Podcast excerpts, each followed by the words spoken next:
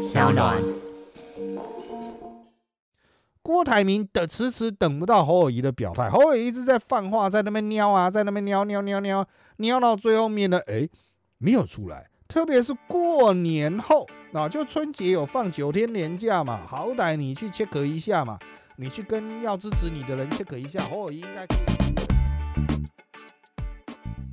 大家好，欢迎收听今天的人渣文本特辑开讲，我是周伟航。今天第一百七十六集主题是郭董、侯友谊，谁才是国民党的最强战将？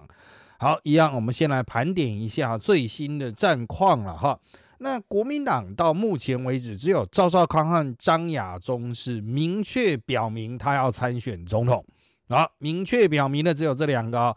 那你会问郭台铭呢？呃，侯友谊呢？他们两个都支支吾吾，就说啊，我要承担呐，哈，问佛祖的意见呐，看国民党的规则，他们都没讲说要选。当然，朱立伦也没讲说要选啊。那其他还会不会有别人说要选？我们不知道。但原则上来说，呃，也不太重要。其他要选的应该也不会上哈。那大概就是这些咖在里面搅和啊。那。赵少康他可能退选，他的退选理由是郭台铭出来选，赵少康他就不选。好，可是呢，如果是侯友谊要选的话呢，赵少康可能就会选哦。好，这个就有一些啊，眉眉角角在里面。不过赵少康他就是一个起哄咖了哈，就是他真的代表国民党选的话，国民党必败无疑啊。哦，所以我们就先不讨论他，我们来看张亚中。张亚中这个状况比较复杂，他就是一个坚持选到底的家伙。在过去，台湾也会有很多政坛坚持选到底怪人，他就是类似像这种人，就是明明大家都知道不会上，可是他就坚持选到底。可是他的坚持，呃，慢慢的有一点开花结果了。为什么呢？他在上次跟朱立伦力拼党主席的时候，的确一度差点把朱立伦压下来，要不是。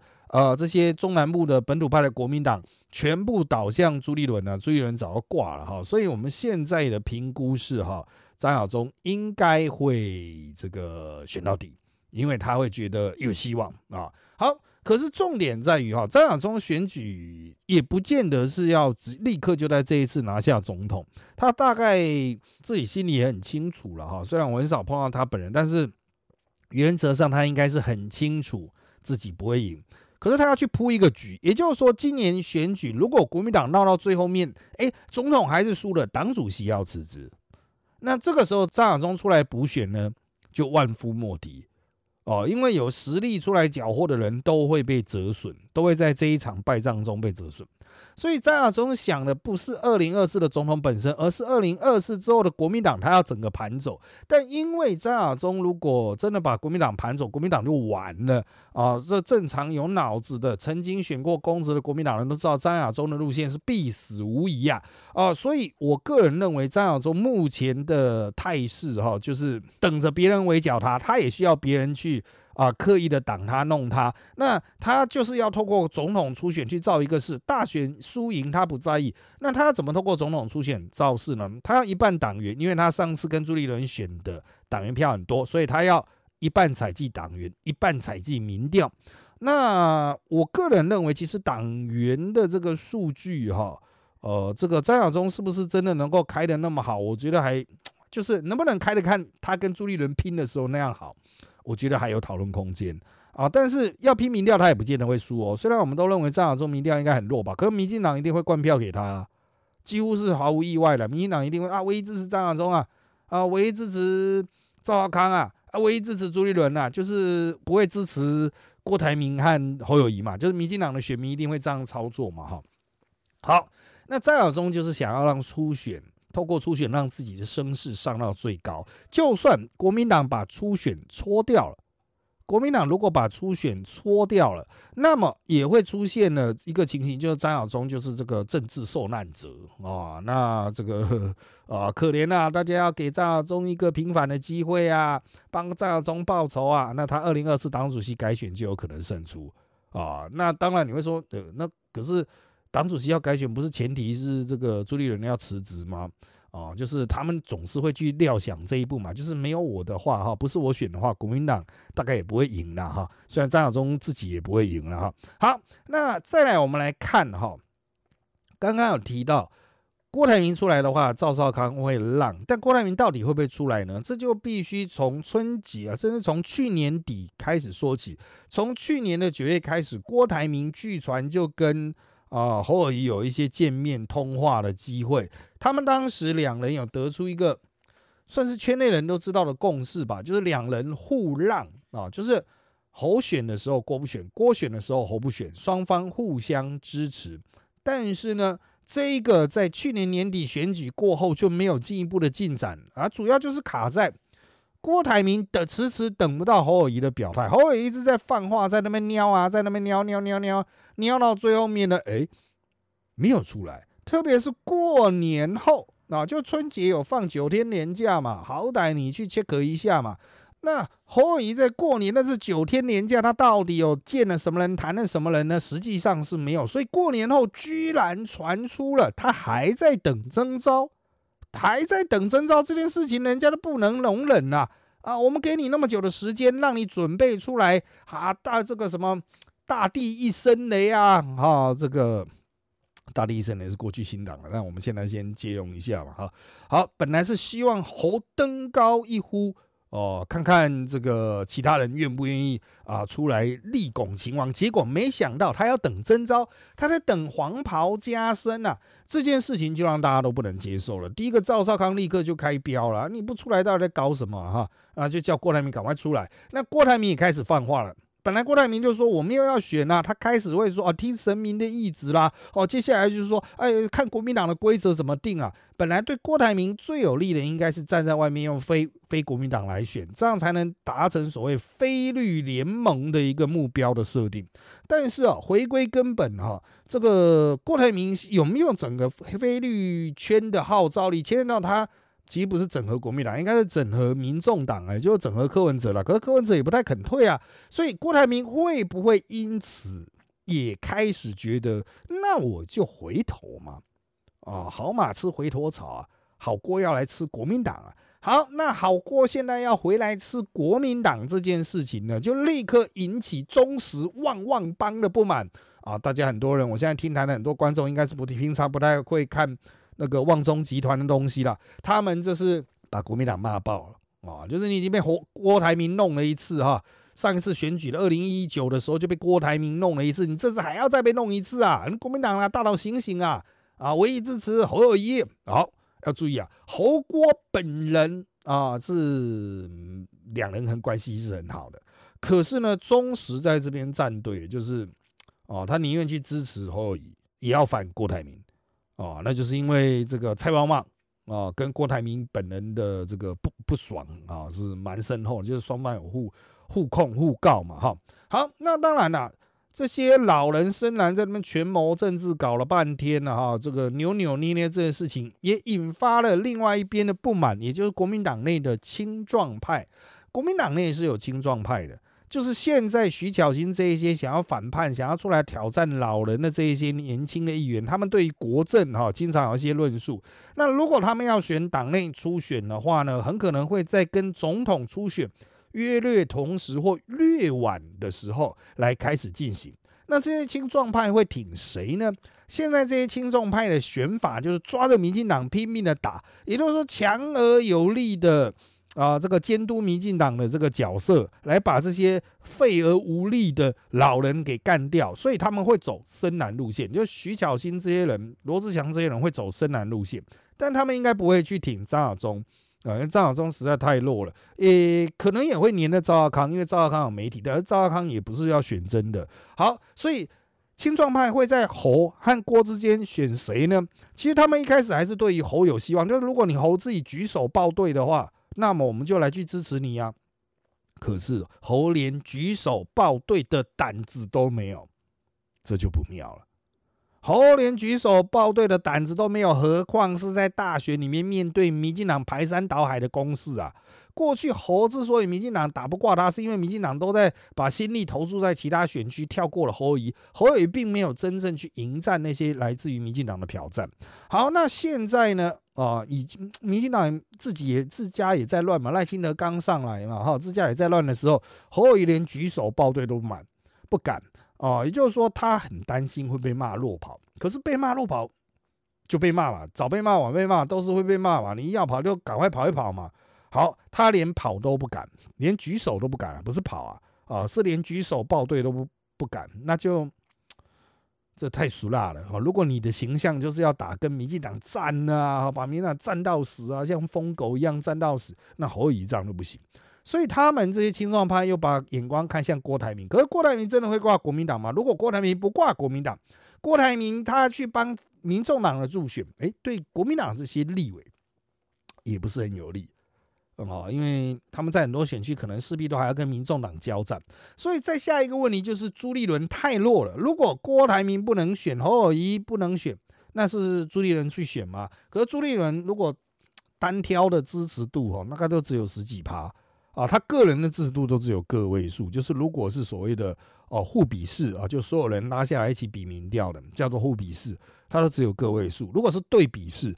哦，三三强对决就是民进党出一个柯文哲再加朱立伦，他也只有十几趴，太弱了啊啊！对国民党来说也不是一个好的选择，所以这些青壮派呢，目前还没有选择押宝谁。那回到朱立伦的，朱立伦现在的说法就是等南投选完后，他再来拼党内的初选啊。那这个选完是三月初了哈，初选完之后，那大概会开始去。提出初步的办法啊，他会把办法先丢出来，丢出来大家就会有意见呐。看你是要先协调再民调，还是直接进民调？民调也有很多玩法嘛，哈，就是你要不要搭党员呐？要搭不搭？呃，这需要所有候候选人一起签字的哈。哦，还有就是怎么去设计，是对比式还是互比式？对比式占几成？互比式占几成？等等。啊，那对比式是我们一般在那个总统民调上比较常看到的，互比式你就是会看到。朱立伦、侯友谊、郭台铭同时一起出现。啊，就是啊，会有什么朱立伦八趴、侯友谊十趴、郭台铭十二趴这样子哈，这三个人那还有赖清德二十趴这样子哈，这个就是所谓的这个互比式民调哈，这个数据的高下哈，就是怎么样去搭配，有它的一些技术啊，就像。当年赖清德和蔡英文在拼民调的时候，他们对于怎么设计民调体制，哈，就吵得很凶啊，吵了非常久啊。好，那除了这个比民调之外，还有一个问题就是郭台铭到底要不要回国民党？因为他上次是火大退出国民党，可是他上次是所以加入国民党是拿了一个荣誉党员证，他现在火大退党之后，他还没有满退党的期限哦。那么到底能不能回党呢？当然，国民党现在有一个同舟计划。哦，就是好像没有犯什么法的，基本上都可以回去了。方法是人定的嘛，所以郭要回去不是个问题。可是他真的会回党吗？回党参加初选吗？还是国民党自己内部有党籍的人初选完之后再跟郭台铭整合呢？对郭台铭来说，我当然看你推出谁啊，对不对？如果你推出侯友谊，我可能就不选了。如果你推出的是朱立伦，哦，那我可能就跟他我选啊，然后朱立伦就当副手嘛，哈。所以，对郭台铭最有利的一个态势就是拖到国民党自己杀完啊，就是拖到对手倒拖倒为止了啊。那当然了，这郭台铭的这个盘算哈，这个其他人也知道，朱立伦有点借力使力。啊，把这个整个时辰往后压，好，往后压对朱立伦有什么好处呢？对他来说，党内真正比他强的只有侯友谊而已，有党籍的人比他强的只有侯友谊。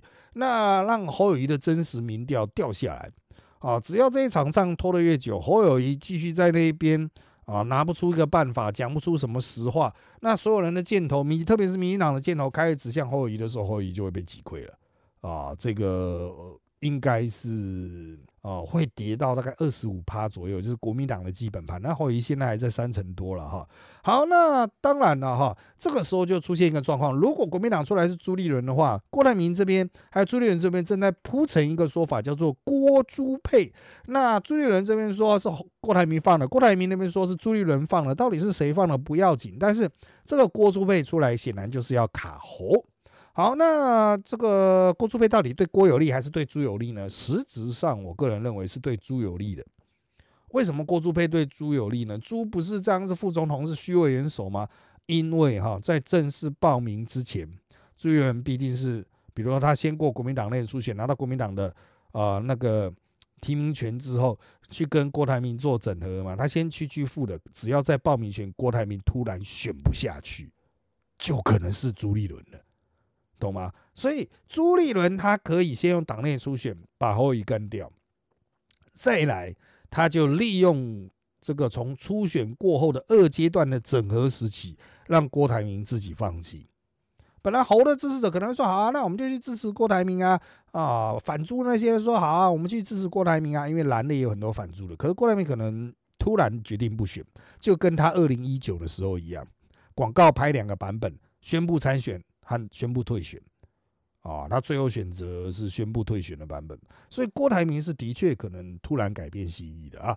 好，那当然这个算盘呢，现在是朱立伦打的最细啊，郭台铭还在四处观望，侯友谊继续当时了。那最后面谁出来对国民党是最有利的呢？这是我们这一次真正的题目了哈。我只能说了哈，如果要讲有利的话，要讲有利的话，当然侯友谊。目前的民调最高，以科学来讲，侯友应该是最能盯得住的。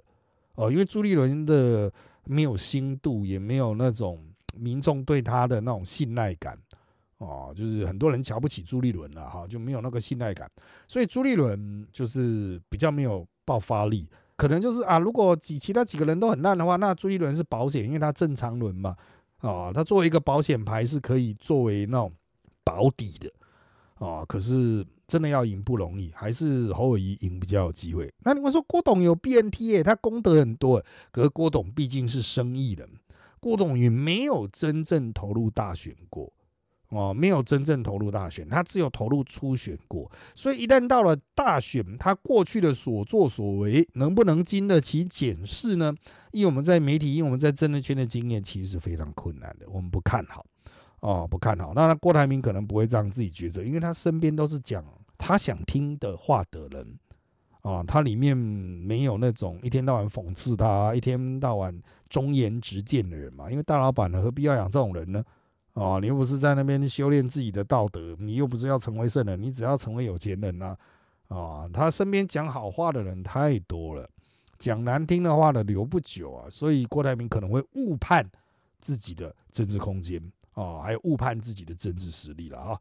好，接下来是问题的部分呢。啊，那我们来看一下哈，这个礼拜网友提出的问题。第一个问题是呢，侯友宜和郭董的包谁比较多呢？真的开选之后，媒体跟名嘴真的敢打吗？好，两个问题。第一个，侯友谊跟郭董的包谁比较多呢？我个人认为是侯友谊的啊，跟郭董的包比起来，侯友谊的比较没有那么样的刺激。那真的海选之后，其他媒体和名嘴真的敢打吗？不是媒体和名嘴的问题啊！现在网络上有那么多匿名，根本抓不到人的。郭董就算有两万个律师，你能够告得了 Facebook 吗？人家通过 Facebook 放话，你有什么办法？啊，这是一个我们在台湾选举面对的一个很悲哀的困境啊！哈。所以，如果要打郭董出手，一定不会是媒体和名嘴，一定是网络。网络先讲了沸沸扬扬之后，媒体名嘴再追，那个时候就变成合法合理的引述了。啊，你渡不了别人的嘴，就算大多数的媒体不敢打，你想旺中会不会打呢？啊，一定会打的。旺中跟郭董是有仇啊，人家也是首富嘛，首富的对决啊，要告就来啊。好，下面一题，侯友谊的恩恩案跟警察打人案是不是尾大不掉呢？我个人认为啦，警察打人案啊，牵涉到这个案子本身，当事人是他并不是想要把它扩大成政治事件，只是要为自己争一个公道，所以在议题的操作上，他们有时候没有那么样的呃，那么样的诉诸社会共同的那种。狂热的情绪，那恩案呢吵了非常久了，现在就变成呃这个蓝绿两极化了，蓝的就不想听这个案子的详情啊，认为这个是故意要搞侯友谊啊。那我个人认为这个案子本身是不是有侯友谊有责任呢？应该是说恩案的这个送医过程的呃这种错谬，它就是行政上面的失当。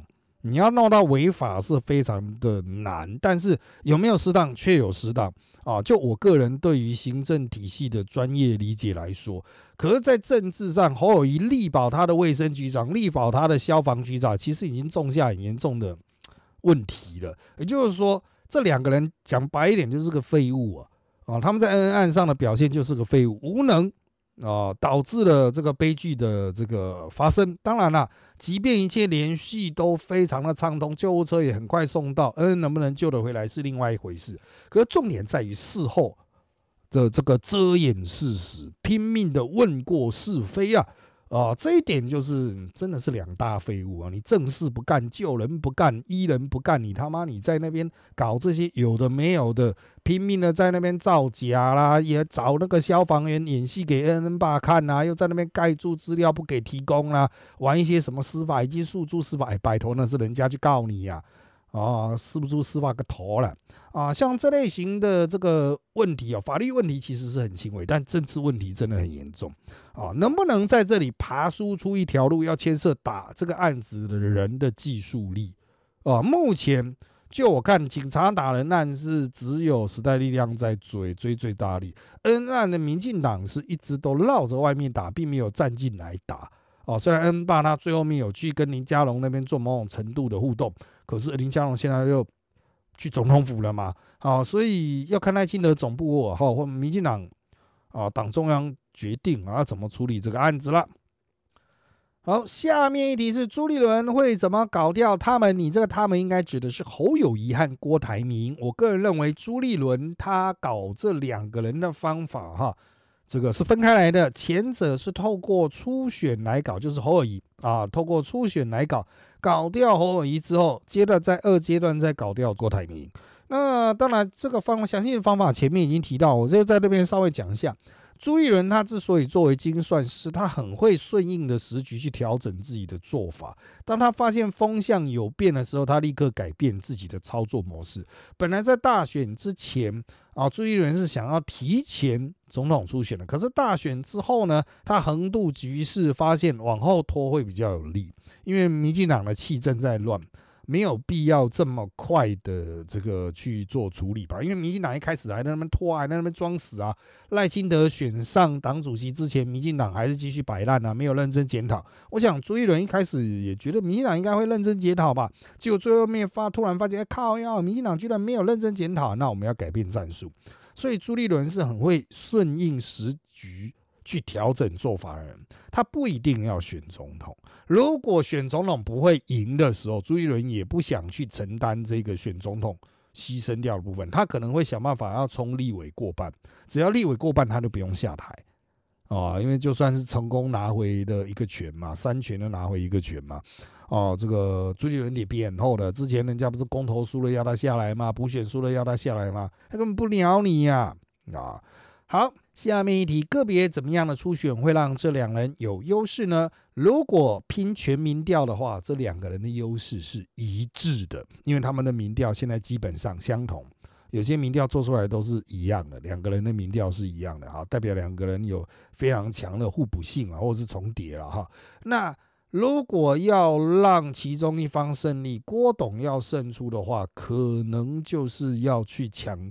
这个对比式之外要加互比式，因为郭董是有粉丝的，侯友谊没有粉丝哦。互比式可以凸显粉丝啊。那如果是侯友谊的话，那当然就是尽量对比式，然后再加一些党员，因为郭董有蛮多国民党员看他不爽的哦，会觉得说，呃，国民党又不是你爽来就来了哈。好，那当然郭董。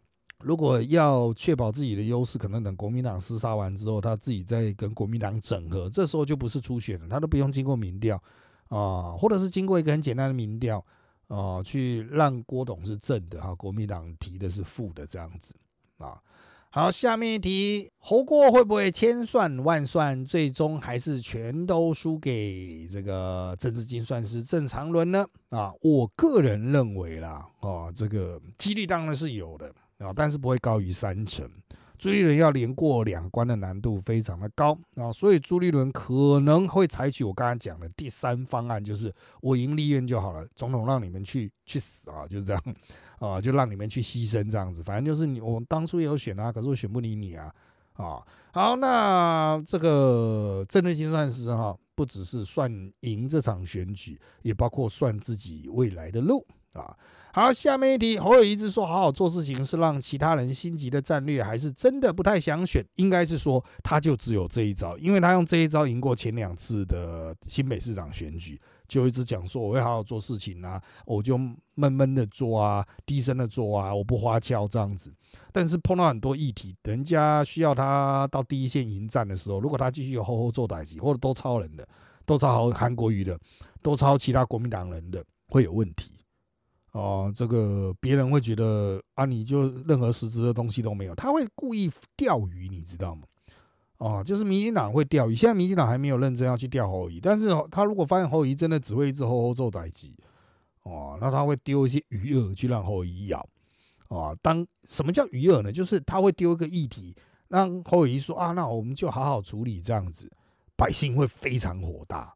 侯友谊没有意识到。有些问题是不能说我们会好好处理的，啊，那是哪些问题呢？你就反过来想，你站在百姓的心态想嘛。你今天去找一个政府官员的时候，啊，你问他这个怎么做，然后他跟你说哦，我们会好好处理，然后你会非常不爽，啊，那是什么样的事情呢？就大家扪心自问喽，啊，好，那下一题啊，精算师是不是没顾好媒体这块就满盘皆输了？明明作为党主席，党一直赢，却一直被看衰小啊。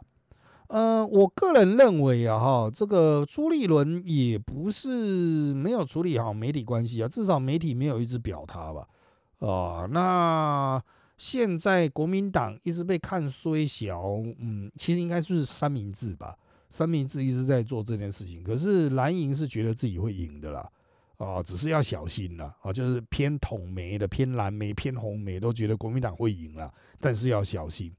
啊，所以我不认为朱立伦的媒体有注意的不好，侯友谊的媒体才注意的不好。郭台铭当然也不怎么样，像郭台铭的老婆上传那一张在泳池玩的很开心，在他豪宅美国豪宅的泳池玩的很开心的照片，啊，媒体圈的解读是郭台铭是不是要退选啊？怎么传这种照片呢？你会让人家很强的相对剥夺感呢？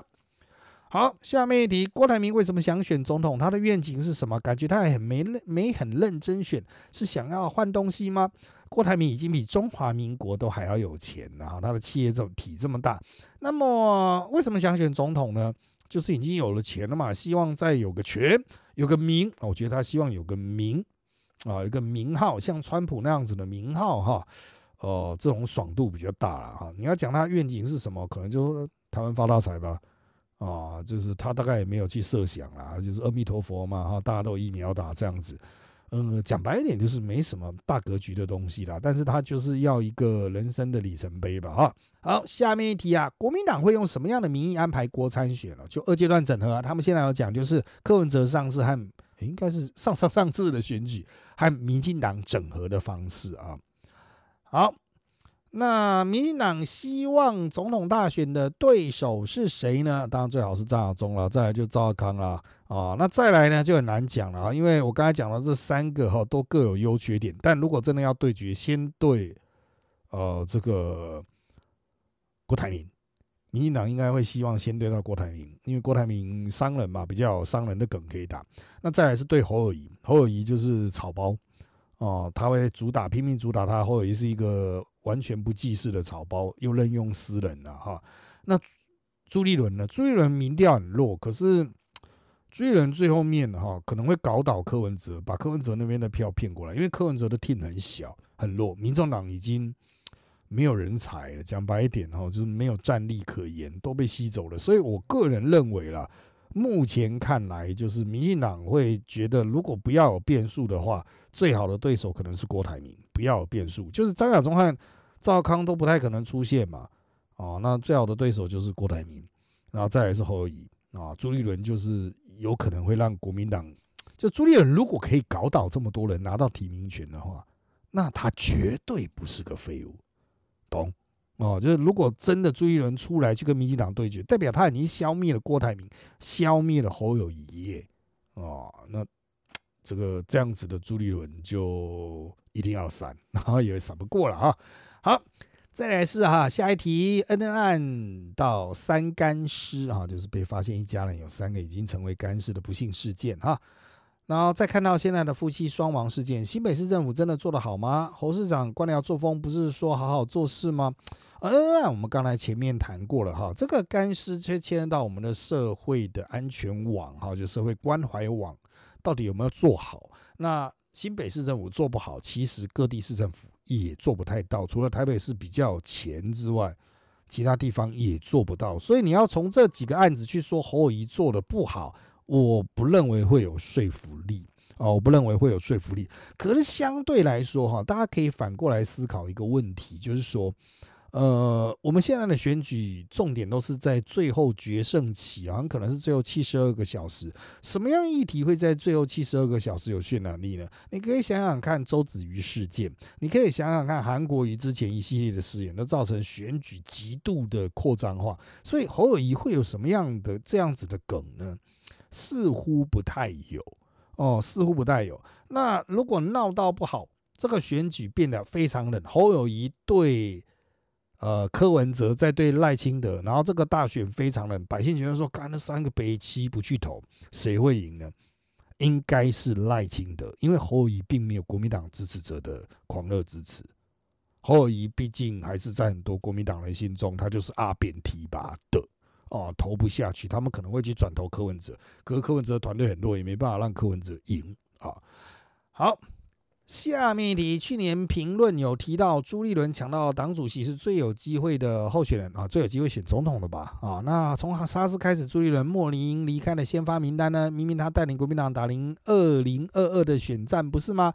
朱立伦没有离开先发名单啊，他只是还没有报名而已啊。大家都觉得朱立伦会选的，政坛都觉得朱立伦会选。啊，虽然对于他现在能够胜出的机会就三成嘛，我刚才讲了，胜出机会大概三成上下啊。不过我个人认为啦，就是呃，他一直都是越来越起来的啊，就是从这个刚当选主席之后被大家看衰啊啊，然后经历公投的失败、补选的失败，然后在二零二二的大选获胜啊，这一路走来这一年多哦，他所展现或者他证明的就是。啊，你你可以看衰我，你可以骂我，但我都不会理你。我做我做的，我自己想做的事，我做我自己想做的事，慢慢的把一个一个的阵地拿下来。等到你发现我把阵地拿下来的时候，你哀哀叫都来不及了啊！好，下面一题啊，国民党原有这个赛局的困境啊，就是朱家任何一个人执政后可以喂饱，但问题是朱立伦不太可能赢，侯郭。科任二组合有可能会赢，但继续饿肚子啊？还有其他可能的路线吗？嗯，基本上也没什么其他可能路线，但也不是说谁上就不是会吃饱或饿肚子的问题啊。重点是这个讲白一点呢，实际的执政力一定朱立伦最强啊哦，因为他做过副院长，做过市直那个直辖市市长，他最强。后一只有地方执政经验，郭台铭什么都没有。啊，那柯文哲也是地方执政的经验嘛，所以论执政的能力哈，这个我个人认为啦，啊，这个朱立伦赢啊，那论胜出的几率，侯友谊、郭台铭目前略高，但是 这个有点像韩国瑜嘛，啊，他们下滑方式可能不会像韩国瑜这么激烈，但输一趴也是输啊。现在一直有人放话，柯文哲要当郭台铭的副手。如果真的成真，赖清德现在是不是可以洗洗睡了？好，那如果柯文哲要当郭台铭的副手，那请问国民党要在哪里呢？国民党去提名郭台铭吗？如果这样子谈得成的话，哈，嗯，那就是三个人出来选，那赖清德还是可以赢啊，啊，那啊也是一种洗洗睡了，就洗的洗洗睡的等着赢这样子。赖清德把他自己三十五趴护好就赢了。啊那我个人认为啦，柯文哲应该会选到底，因为国民党的整合力极烂，极烂，极烂。如果有一个很强的人能够出来强势的去把这一切搞定，啊，把柯文哲说服，让他继续当行政院长，不要出来选，那当然可以解决问题啊。可是现在就是没有这样子的人类。好，下面一题。郭当总统，柯当行政院长，这种政治交易真的成立吗？还是有心人的刻意操作？行政院长没有任期保障，总统要换谁当就当谁当，这种毫无保障的口头承诺，民众党应该不会白痴到接受这种交易吧？啊，其实我在扎报有分析过这个柯文哲的盘啊，他应该在哪里进取，哪里退守。啊，他应该选择什么是对他最有利的？不过哈，我认为郭柯他这两个人最大的问题，就是因为我有听郭台铭私下抱怨过柯文哲啊，他觉得柯文哲这个人简直莫名其妙，一点 sense 都没有哦。当然他也不是很负面的批判，他觉得这家伙真的外星人的感觉。所以我认为，虽然可能谈到这种安排，不过柯文哲迟早会让郭台铭受不了，而不是在选上总统之后，而是在选上总统之前，郭柯两人就会分裂啊。所以我认为这种合作是很难成真的啊，应该讲可以成真，但是很难长久哦，随时会崩解。那牵连到柯文哲的个性和郭台铭的个性有根本上的互斥啊。好的，因为时间关系，我们今天这集就到这边喽。谢谢大家收听本集的人招本特辑开讲。现在各大 Podcast 收听平台如上 APP、Apple Podcast 和 Spotify 都可以听到我们节目。欢迎大家订阅、留言给我们五颗星。那我们就下次再见喽，拜拜。